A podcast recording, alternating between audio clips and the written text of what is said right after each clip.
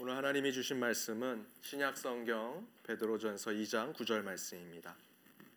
신약 성경 베드로전서 2장 9절 말씀 하나님의 말씀을 한 목소리로 읽도록 하겠습니다. 오직 너희는 택하신 족속이요 왕 같은 제사장들이요 거룩한 나라요 그의 소유된 백성이니 이는 너희를 어두운 데서 불러내어 그의 기이한 빛에 들어가게 하신 자의 아름다운 덕을 선전하게 하려 하심이라. 아멘. 건의에 대한 풍자 이야기 중에 이런 것이 있습니다.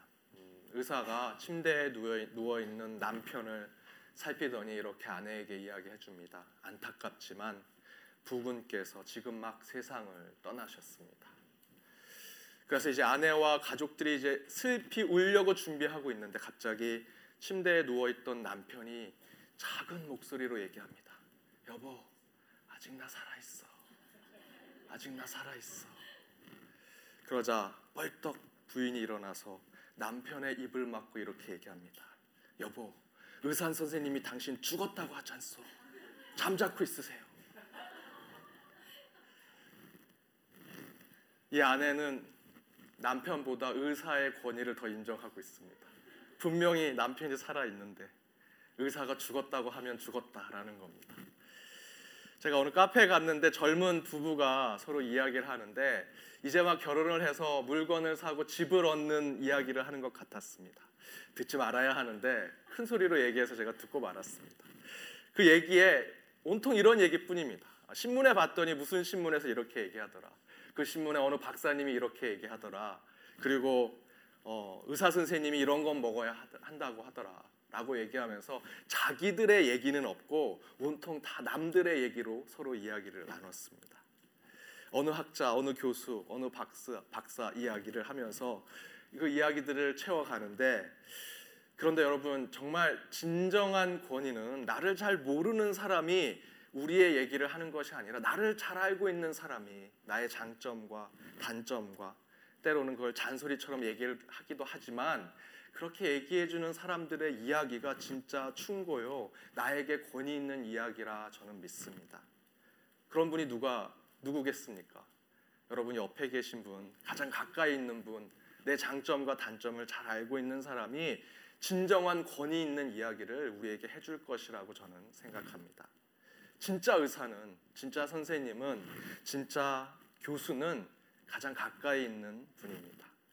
그 가장 가까이 있는 분이 여러분에게 가장 여러분에게 맞춰진 권위 있는 이야기를 해주리라 믿습니다. 그 가까이 있는 분을 통해서 늘 배우시고 깨달아가는 한 주의 삶이 되시기를 바랍니다. 우리 옆에 있는 분들과 이렇게 인사하기를 원합니다. 당신에게 늘 배우겠습니다. 당신에게 늘 배우겠습니다.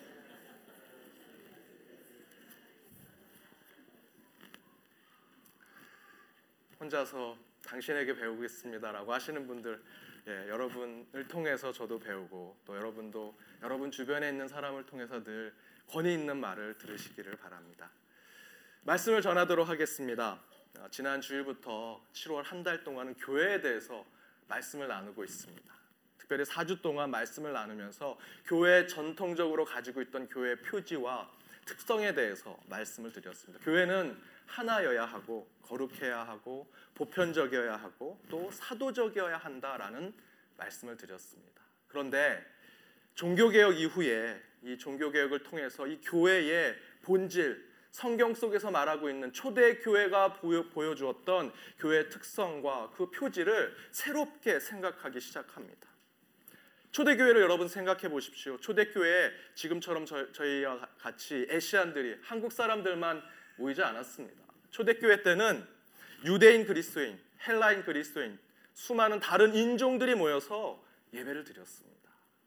물론 교회는 하나여야 하지만 초대교회 때는 다양함이 공존하고 있었습니다. 또한 초대교회는 오순절 사건을 경험했습니다. 오순절 성령 사건을 경험했습니다. 성령을 통해서 수많은 은사들이 차고 넘쳤습니다. 따라서 교회는 거룩해야 하지만 그 가운데 다양한 은사들이 있음을 우리는 알아야 합니다. 그리고 바울이 선교 여행을 곳곳에 돌아다니면서 에베소에서 빌립보에서 그리고 고린도에서 교회를 세웁니다. 그런데 그 교회가 마치 맥도날드처럼 똑같은 교회를 세우지 않았습니다. 그 지역에 맞춰서, 그 도시에 맞춰서 그곳의 고충과 어려움, 영적인 문제들을 해결해 가면서 세워진 교회가 각 지역 교회였습니다. 물론 교회는 보편적이어야 합니다. 하지만 지역적인 교회다, 교회가 있음을 우리는 알아야 합니다.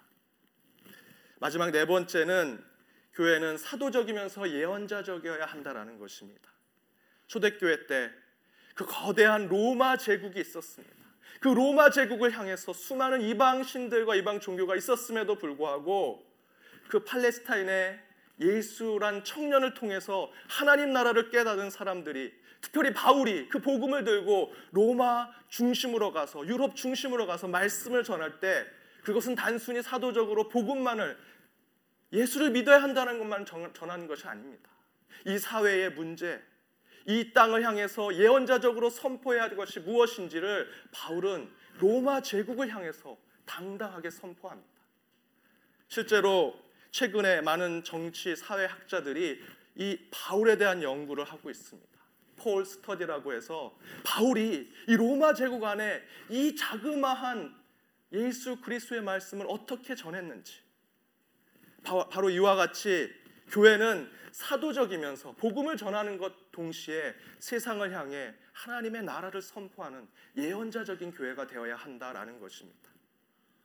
이렇게 네 가지 표지와 특성 가운데 오늘은 두 번째 시간으로 거룩하면서 은사적인 교회는 어떤 교회인가를 나누, 나눠보고자 합니다.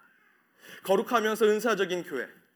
이 거룩하고 또 은사적인 것은 사실 상극입니다. 물과 기름과 같은 것입니다. 그런데 이것이 어떻게 양쪽에서 하나로 묶어져서 교회 하나의 하나 된 특성이 될 수 있을까? 여러분 거룩한 것 저희가 지금 예배드립니다. 아주 경건하게 예배드리죠. 어떤 분은 이 경건한 예배를 위해서 숨도 굉장히 조용히 쉬십니다. 그래서 잘 들어보면 다 들립니다.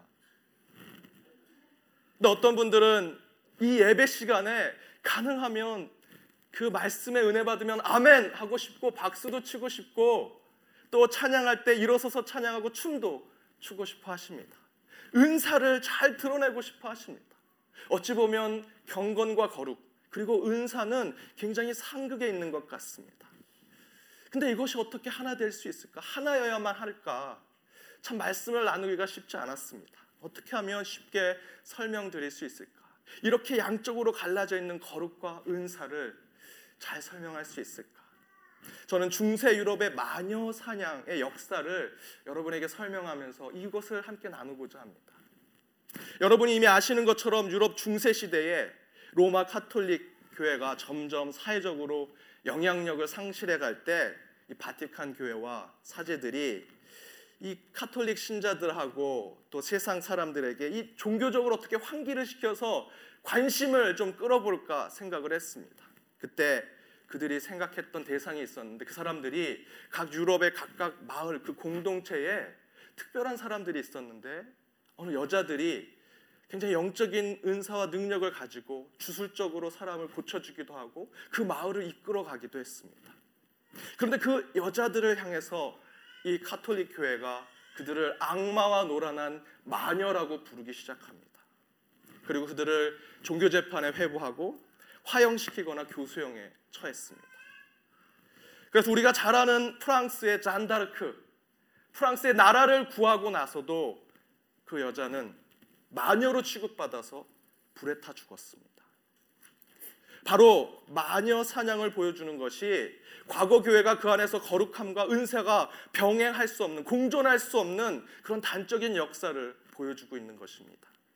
교회는 거룩하고 성스럽고 경건해야 하는데 당시 남성 중심적이었던 중세 유럽 사회는 불경한 여자들이 사제와 교회도 하지 못하는 그런 은사를 가지고 그런 영적인 능력을 가지고 사람을 치유하고 사람들에게 지지를 받고 그 마을을 계속해서 회복시키고 온전한 곳으로 인도하는 것이 영 보기 안 좋아서 그것을 불경하다고 여겨서 그들을 악마와 노란한 마, 마녀라고 부르면서 재판하고 처형했습니다.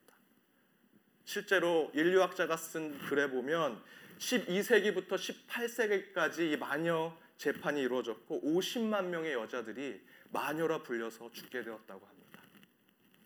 그런데 바로 이 마녀 사냥에 가장 앞장서서 나섰던 사람들이 부끄럽게도 교회와 사제였습니다. 정확히 말씀드리면 로마 카톨릭 교회였습니다. 하지만 로마 바티칸 교황청은 1490년에 더 이상 마녀 재판을 하지 말라라고 그런 교황령을 내렸습니다. 그랬지만 여전히 중세와 근대까지도 유럽 사회는 교회 경건성과 거룩성을 찾는다는 이유로 선량한 하지만 재능이 있고 은사가 많았던 그 여자들을 마녀 사냥으로 온갖 이유를 붙여서 불에 타 죽이고 교수형에 처했습니다. 이것이 인류의 역사이고 너무도 부끄럽지만 교회, 교회의 역사 중에 한 부분입니다.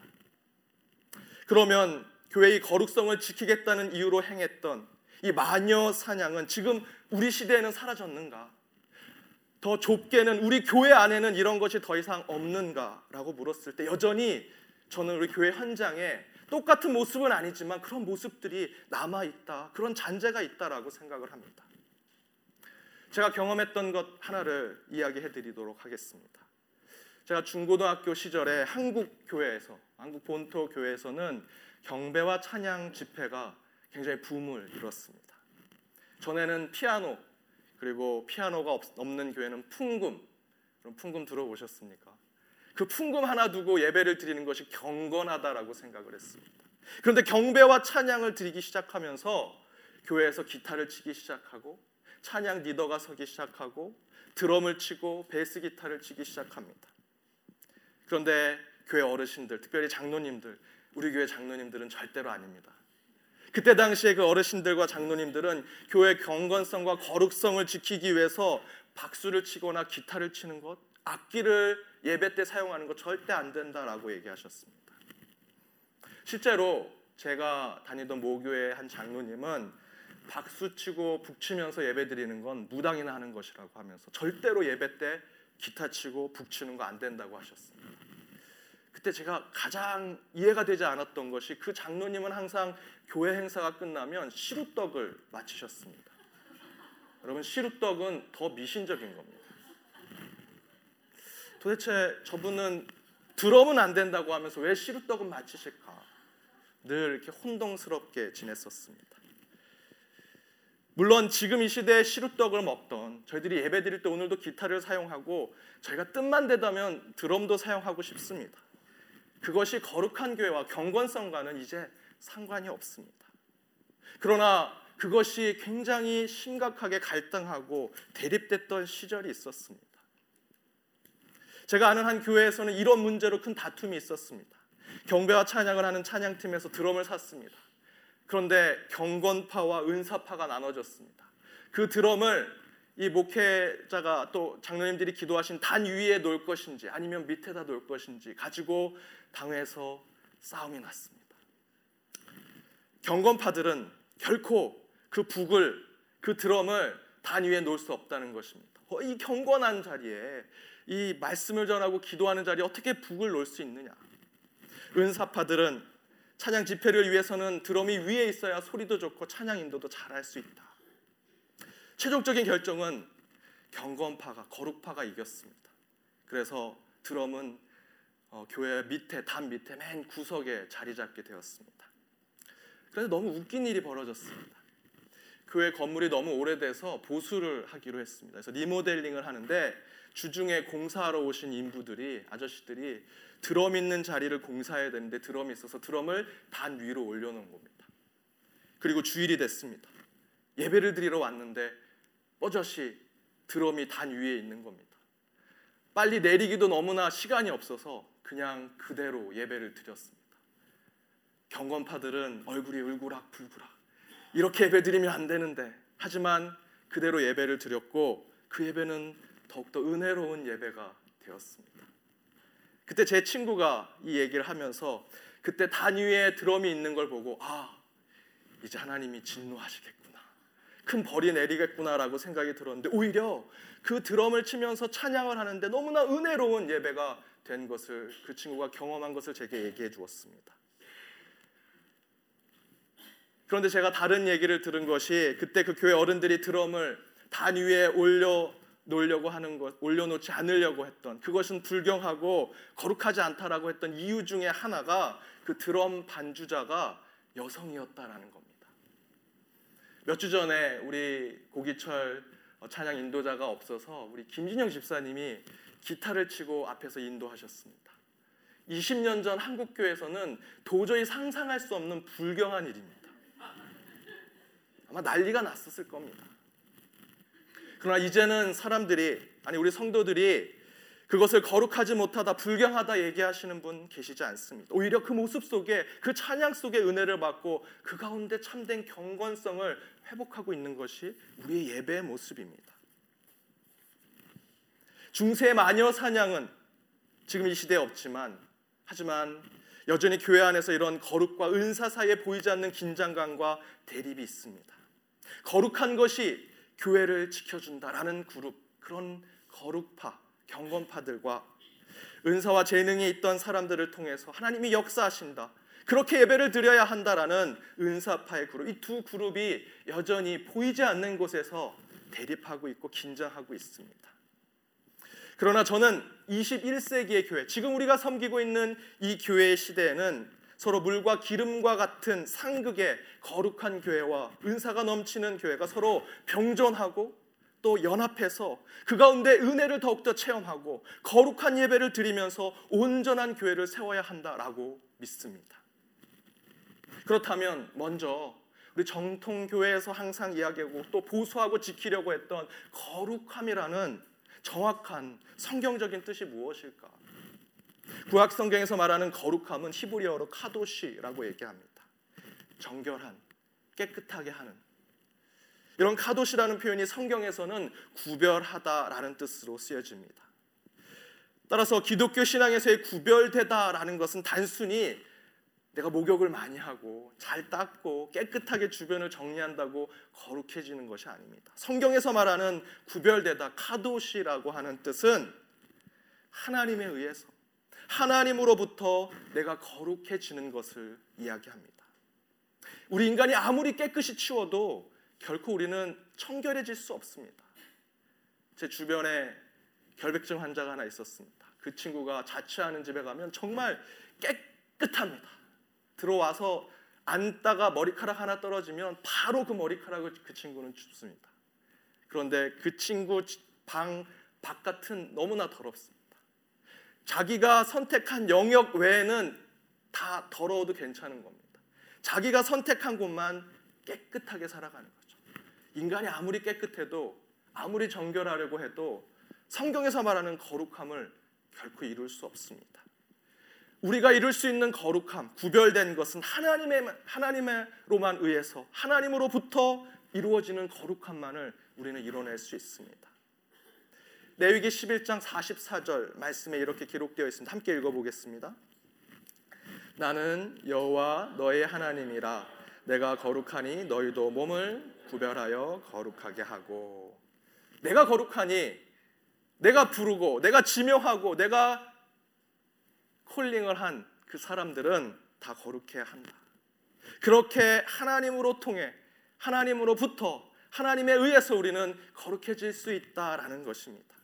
그렇게 하나님으로부터 거룩해진 그렇게 거룩함을 입은 우리 이후의 삶은 거기서 끝나는 것이 아니라 그 거룩함을 계속해서 유지하는 삶, 바로 그것이 우리의 믿음의 삶, 신앙의 삶이라는 것입니다. 베드로전서 1장 16절에도 이렇게 기록되어 있습니다. 함께 읽어보겠습니다. 기록하였으되 내가 거룩하니 너희도 거룩할지어다 하셨느니라.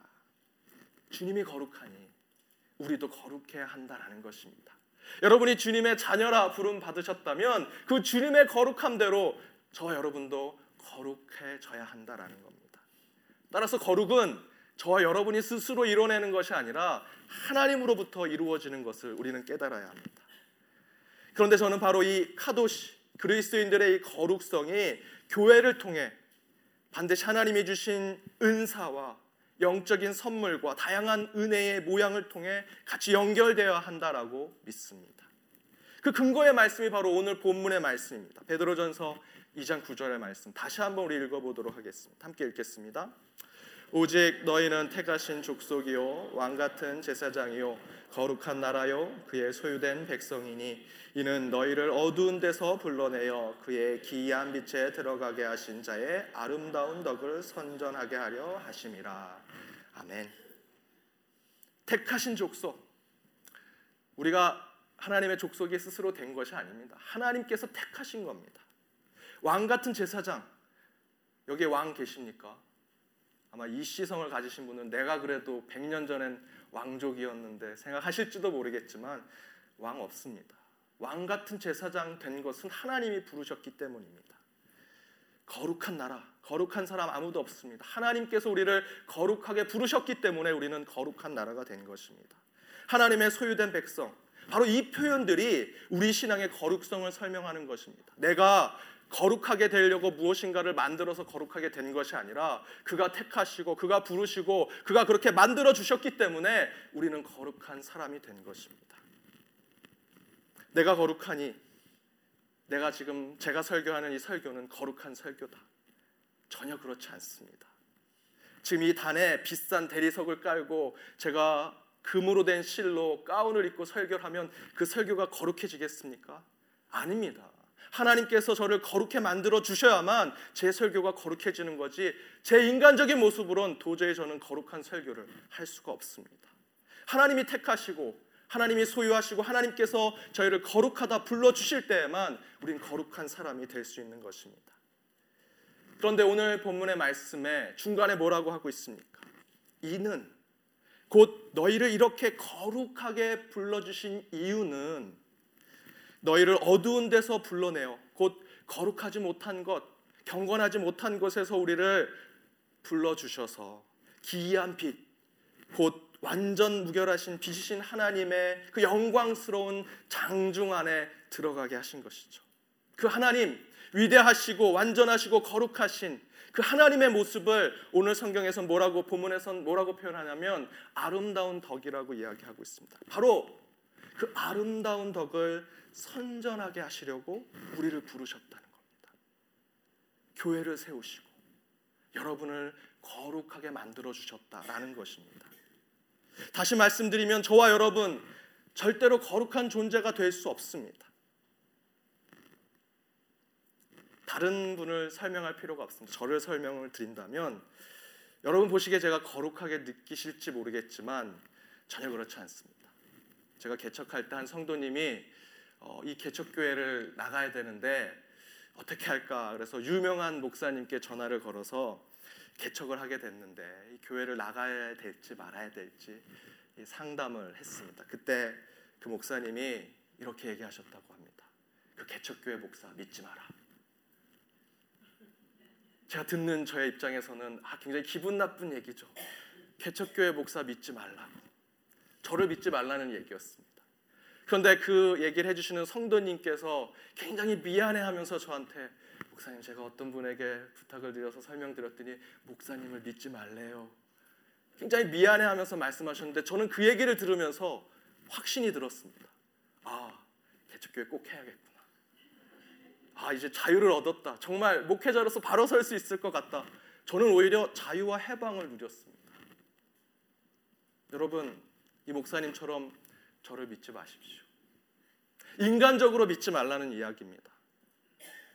그 목사님께서 저를 믿지 말라고 하신 것은 교회는 하나님이 세우는 것이다라는 것을 알려주기 위함이었다고 저는 믿습니다. 그것이 제게도 통했습니다. 아, 그 목사님이 나를 믿지 말라는 것은 곧 저에게도 하는 얘기였습니다. 나 자신을 믿지 말자. 하나님을 믿자. 하나님이 거룩해 하시고 하나님이 세우시는 이 교회만을 하나님만을 믿자. 인간적으로 절대로 저를 믿지 마십시오. 아이 목사님 그래도 목사님을 믿고 따르라 나를 따르라 이렇게 얘기하셔야지 믿지 말라고 하면 어떻게 하십니까? 저는 결코 제가 거룩해질 수 없습니다. 인간적으로는 거룩해질 수 없습니다. 제가 이렇게 단에 서서 말씀을 전하고 거룩하게 여러분 보이는 이유는 하나님께서 저를 거룩하게 만들어 주셨기 때문입니다.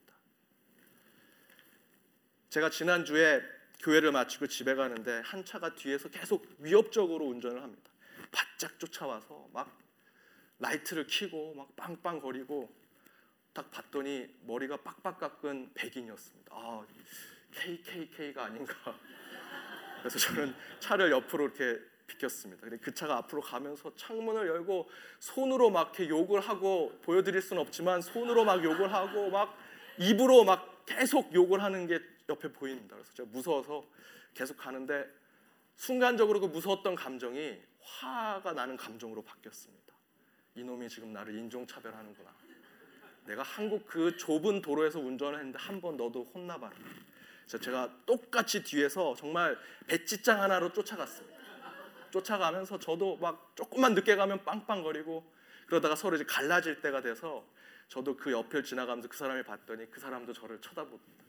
손으로 차마 욕은 하지 못하겠고 저도 뭐라고 한국말로 욕을 하고 한 7, 80km 마일로 막 달리면서 도망갔습니다. 제가 이 얘기가 제가 신앙 생활을 잘 못했을 때, 신앙 생활을 많이 떨어졌을 때 했던 얘기가 아니고요. 지난주의 이야기입니다. 목회자로 있었을 때, 목사로 있었을 때 여전히 제 안에 인간적 본성은 악하게 나타나는 모습이 있었습니다. 여러분, 저는 경건한 척하고 거룩한 척하는 거지 실제로 우리 모두는 경건할 수 없는 사람임을 우리는 깨달아야 합니다. 제가 설교하고 기도하고 예배 인도할 수 있는 이유는 제가 거룩하기 때문에 제 스스로 수양하고 돌을 닦아서 거룩하고 경건하게 올라갔기 때문에 이렇게 설교하는 것이 아니라 하나님이 저를 거룩하게 부르시고 거룩하게 만들어 주시고 특별히 이 단에 올라올 수 있는 것은 제게 거룩의 옷을 입혀 주셨기 때문에 이 단에서 설교하고 기도하고 예배를 인도할 수 있는 것뿐입니다. 그런데 그렇게 제가 거룩하지 못하고 인간적으로는 경건하지 못함에도 불구하고 하나님의 거룩하심 그 하나님의 아름다운 덕을 선전하는 목사로 하나님이 저를 부르셔서 사용하는 것은 제 안에 달란트와 재능을 주셨기 때문이라고 저는 믿습니다. 바로 하나님의 아름다운 덕을 선전하기 위해서 그 복음을 널리 전하기 위해서 하나님께서 제게 주신 달란트와 그 재능 저는 그것이 은사라고 믿습니다. 은사는 헬라어로 카리스마, 도레아라고 합니다. 넓은 의미에서 여러분 모두에게 하나님께 주셨던 그 모든 은혜가 바로 은사입니다. 좁게는 우리의 믿음과 신앙의 성장을 위해서 하나님께서 주신 특별한 영적인 성장, 영적인 능력들, 바로 그것이 바로 은사입니다. 저는 그곳에 하나 더 추가해서 은사는 바로 나에게 믿음을 주시고 구원받게 하시고 거룩하지 못한 죄인 된 나를 거룩하게 만드신 그 하나님, 그 거룩하신 하나님, 완전 무결하신 하나님, 나에게 모든 것을 허락하심 그 은혜의 하나님을 세상에 널리 알리고 그 아름다운 덕을 세상에 선전하게 하시는 것 바로 그것이 우리에게 주신 은사라고 저는 믿습니다. 따라서 교회가 거룩해 한다는 것을 우리 교회 안에서 우물한 개구리처럼 하나님은 거룩해. 하나님은 경건해. 우리끼리 그 경건함과 거룩함을 나누자 해서는 안 됩니다. 오늘 본문의 말씀대로 그 거룩하신 하나님을 깨달았다면, 그 경건하신 하나님을 깨달았다면, 그 하나님을 세상에 널리 전하는 자가 되어야 합니다. 선전하는 자가 되어야 합니다. 그 선전할 수 있는 방법, 그것을 하나님이 우리에게 영적인 재능과 달란트, 은사로 주셨음을 우리는 믿어야 할 것입니다. 여러분 무슨 은사를 받으셨습니까? 찬양하는 은사, 전도하는 은사, 치유하는 은사, 봉사하고 헌신하는 은사. 은사는 곧 걸어가신 하나님의 아름다운 복음과 덕을 선전할 때 사용해야 하는 것입니다. 잔다르크가 이 시대에 태어났다면 그가 가졌던 그 사람을 이끄는 지도력, 여성으로서의 그 따뜻한 마음, 미래를 보는 그 예언자적인 은사를 가지고 분명히 이 시대에 교회의 거룩성을 지키고 하나님의 아름다운 덕과 같은 복음을 선전하는 그래서 교회를 바로 세우는 교회 여성 지도자가 되지 않았을까라는 생각이 듭니다. 사랑하는 여러분, 우리는 거룩하며 은사적인 교회를 바로 세워 가야 할 것입니다. 거룩함, 그 반대가 은사가 아닙니다. 거룩함과 풍부한 은사는 하나님이 주신 교회의 축복입니다. 우리는 함께 그것을 품어 안고 있어야 합니다. 그 거룩함이 절대로 하나님이 주신 은사와 구분되거나 분리되어서는 안 됩니다. 찬양의 은사, 말씀의 은사, 지혜의 은사, 때로는 방언과 치유의 은사를 통해 하나님만이 거룩한 분이심을 세상에 선전하고 드러내는 것, 바로 그것이 은사를 바로 사용하는 우리의 모습입니다. 여러분, 치유의 은사를 자랑하는 교회, 찬양의 은사만 강요하는 교회, 방언의 은사를 받아야 구원받을 수 있다는 교회, 결코 건강한 교회가 아닙니다. 진짜 은사가 충만하고 건강한 교회는 은사를 발휘하는 사람들은 나타나지 않습니다. 은사가 충만한 사람은 눈에 보이지 않습니다. 그러나 그 교회가 건강하게 자라고 그 교회만이 그리고 그 교회를 통해 복음만이 드러나게 될 것입니다. 눈에 쉽게 드러나는 신유의 은사, 방언의 은사, 기도의 은사가 있다면 교회 안에서 보이지 않는 곳에서 음식을 준비하는 그 섬김의 은사, 교회 곳곳을 청소하시는 그 헌신의 은사, 그리고 저희 교회는 따로 운전하시는 분이 계시지 않아서 우리 장로님부터 집사님들까지 다 라이드로 봉사하십니다. 그것도 저는 은사라고 믿습니다. 그렇게 보이지 않는 곳에서 섬기고 헌신하는 그 봉사의 은사, 바로 그런 은사를 가지신 분들과 똑같이 왼손이 한 것, 오른손이 모르게 그 은사를 여러분 드러내시기 바랍니다. 그때 우리의 교회는 바로 세워지리라 믿습니다. 사랑하는 여러분, 교회는 거룩하면서 또한 은사가 충만한 교회가 되어야 합니다. 그런데 저는 이것이 반드시 함께 있어야 한다라고 믿습니다. 거룩하면서 은사가 충만한 교회. 이것을 통해서 우리는 그 위대하신 하나님을 그 거룩하신 하나님을 세상에 널리 전하는 교회와 또 저와 여러분이 되어야 할 것입니다. 저희 어머니에 대한 말씀을 마지막으로 전하고 오늘 말씀을 마치려고 합니다. 저희 아버지가 첫 담임 목회지를 가셨습니다. 그래서 저희 어머니와 아버지가 매일 밤마다 철야 기도하면서 열심히 기도하셨습니다. 이제 첫 목회진이 더 열심으로 열정으로 하기 위해서 기도를 하고 또 기도를 하셨습니다. 그때 저희 어머니가 어느 날 기도하는데 성령님이 나타나셔서 내가 너에게 신유 은사를 주겠다. 치유할 수 있는 능력의 은사를 주겠다라고 하시는 겁니다. 저희 어머니가 그 음성을 듣고 고민하십니다. 그리고 그 이후부터 눈만 감으면 눈만 감고 기도만 하면 성령님이 나타나서 신유 은사 주겠다. 치유 은사 주겠다. 잠자려고 눈 이거는 잠자려고 하는데 눈만 감으면 자꾸만 성령님이 신유 은사 주겠다. 하나님 저 지금 잠자려고 해요. 아, 어떻게 해야 되나? 하나님이 정말 부어 주시려고 하는데 저희 어머니가 마지막 결심하기로 받지 않기로 결심을 하셨습니다. 그렇게 신유은사를 받지 않겠다고 하시면서 저희 어머니가 결심하신 이야기가 하나님 신유은사를 주시려면 치유은사를 주시려면 저 말고 이 교회를 이끌어가는 내 남편에게 그 신유 은사를 주십시오. 그래서 교회를 부흥시켜 주십시오. 라고 마지막에 그렇게 성령 하나님께 이야기하셨다고 합니다. 그래서 끝내는 신유 은사 못 받으셨습니다. 그리고 나중에 제게 이 이야기를 간증처럼 하셨습니다. 제가 그 얘기를 듣고 정말 땅을 치면서 어머니께 왜 그 좋은 은사를 안 받으셨냐고 그거 받았으면 우리 이제 떵떵거리면서 살 텐데 그러면서 저희 어머니가 제게 이렇게 얘기하셨습니다 목회는 아버지가 하시는 건데 신유 은사를 내가 받으면 목회 중심, 교회 중심이 흔들리게 되지 않겠니? 나는 신유 은사가 없더라도 다른 은사가 있어서 그 은사로 아버지를 돕고 교회를 도와도 괜찮아.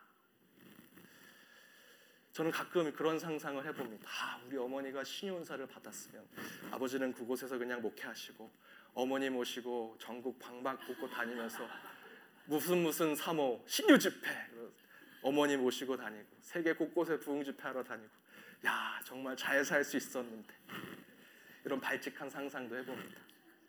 그런데 지금 와서 저희 어머니께서 그 은사를 거절하신 그 마음이 너무나 고맙고 감사합니다. 그런 어머님의 결정이 제가 그때 목회하려고 하려고 하지 않았을 때였거든요. 근데 지금 와, 와서 제가 목회자가 되고 나서 그 어머님의 결정이 제게는 교회를 어떻게 봐야 하는지, 은사를 어떻게 판단해야 하는지 너무나 좋은 관점을 주셨습니다.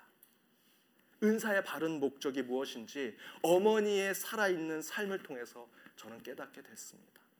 은사를 받는 것이 중요한 것이 아니라 은사를 어디에 어떻게 사용하느냐 그것이 더 중요합니다. 사랑하는 여러분, 교회는 그 자체로 거룩합니다. 주님의 몸이기에 이 성전과 여러분은 교회로서 모두 거룩합니다. 따라서 은사는 거룩한 하나님의 몸 대신 교회를 세우는데 반드시 사용되어야 합니다. 은사는 거룩한 교회와 함께 있어야 합니다. 그때 이 교회는 건강한 교회가 될 것입니다.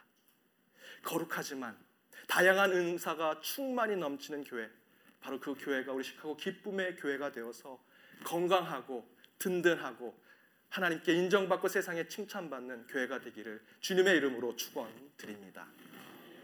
함께 기도하겠습니다. 우리의 머리 대신 우리 주 하나님 오늘 말씀을 통해 교회는 거룩하며 동시에 은사로 충만해야 함을 깨닫습니다.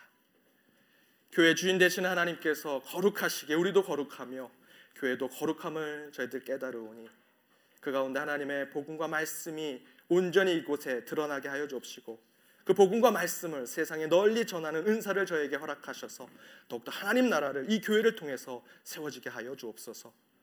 거룩함은 다양한 은사와 함께하여 온전한 교회로 나아감을 깨달으오니 시카고 기쁨의 교회가 더욱 건강하고 바른 교회로 나아가도록 은혜와 복을 허락하여 주옵소서. 이 모든 말씀 예수님의 이름으로 기도드립니다. 아멘.